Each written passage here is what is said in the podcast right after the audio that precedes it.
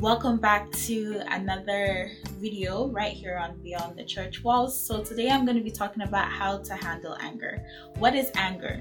Anger is an emotion, it is an intense emotion. I'm sure you all know what anger is, so I'm not really going to go into details like into the definition of anger, but I just want you guys to understand that anger can have a serious impact on your life. It can have a serious impact on your friendships, your relationships. It can also even have a serious impact in your walk with God. The only time that I feel anger is justifiable is when it is directed at sin with the right attitude.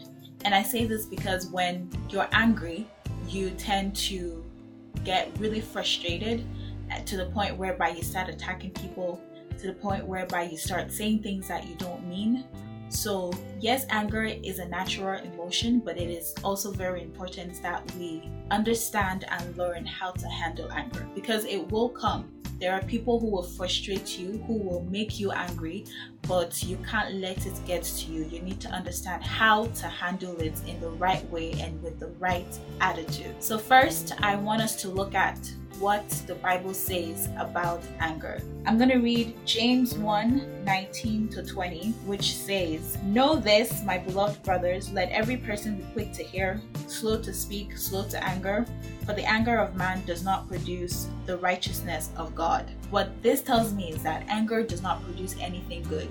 And I totally agree because think about how you feel when you're angry. You obviously don't feel like hugging the person that you're angry, you know, at you feel like, you know, slapping them or hitting them or doing something that will make them feel the frustration, you know, of your anger.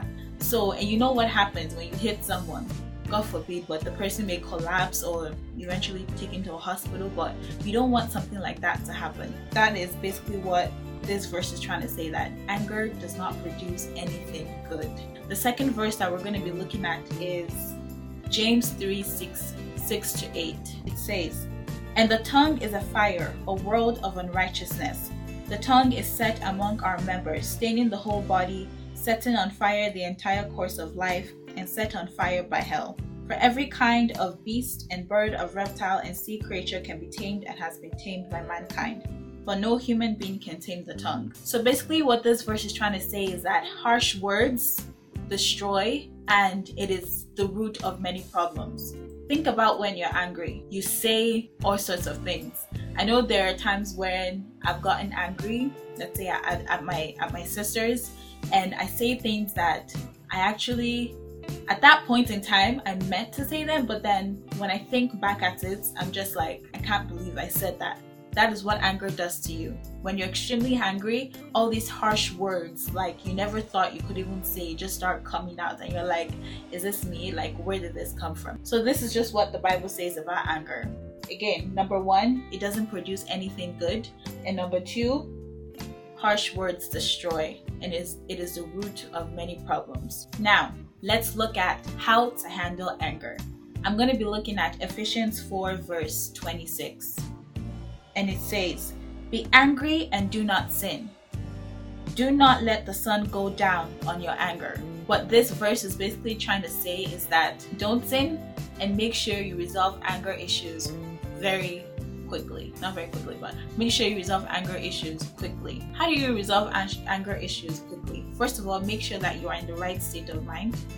If you can't talk things over right at the point when you're angry, then wait it off, wait for like a day or two days, and then come back, talk to the person whom you're angry at, and just resolve things. But just don't let it prolong and go to like two years, uh, five months, or you know, that long. Make sure you resolve it quickly. All right.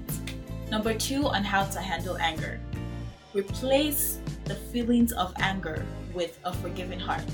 This is easier said than done, but I think it is very much doable and basically how how you can do that is by praying by asking god to give you a forgiving heart. Number two is by again talking to the person and making sure that you understand from their perspective and vice versa. And just overall having it have it in your mind and your consciousness that as a christian god doesn't want us to be angry. God wants us to be kind to each other. He wants us to love each other you know, in Ephesians 4, verse 32, it says, Be kind to one another, tender hearted, forgiving one another as God in Christ forgave you.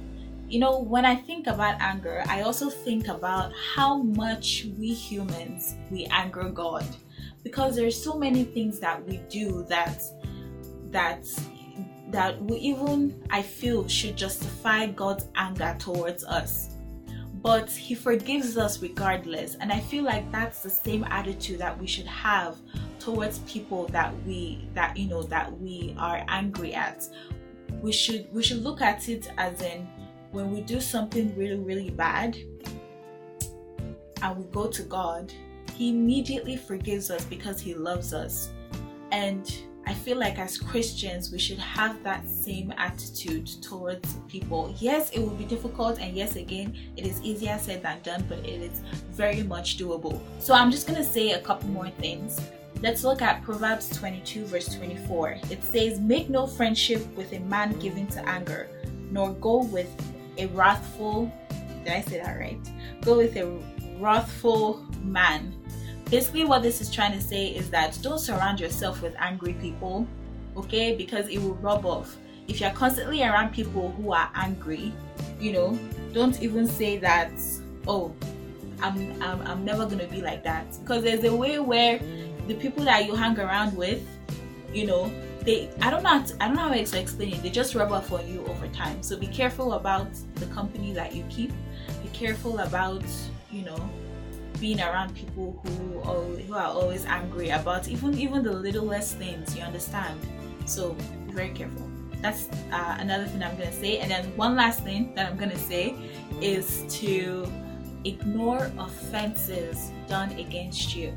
Again i know it can be very difficult and i know that it is easier said than done but don't make don't make an argument out of every little thing okay take for example now if you you know if your friend did not if your if your friend forgot to sweep the floor or something and you just all of a sudden flare up things like that just try not to be offended by the littlest things okay? Do you if you want to live a long life if you want to be happy try to not be angry all the time.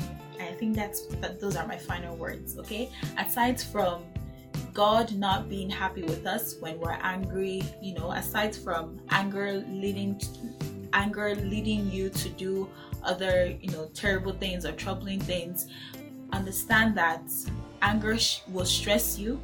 Being angry at people will stress you, you know, physically, mentally, emotionally, and it will make you age faster. Final, final, final, final thoughts before uh, moving on, understand that inappropriate words, okay, calling people names and fighting back only makes things worse and it does not please the Lord. It only leads to regret and damaged relationships. And I want you guys overall to just have an attitude of patience and forgiveness. And with the help of the Holy Spirit, I believe that you can do it. All right, so I think that concludes everything that I have to say. If you guys have any questions, please make sure that you leave your questions down in the comment section. Thanks again for having me right here on Beyond the Church Walls. I'll see you guys next time.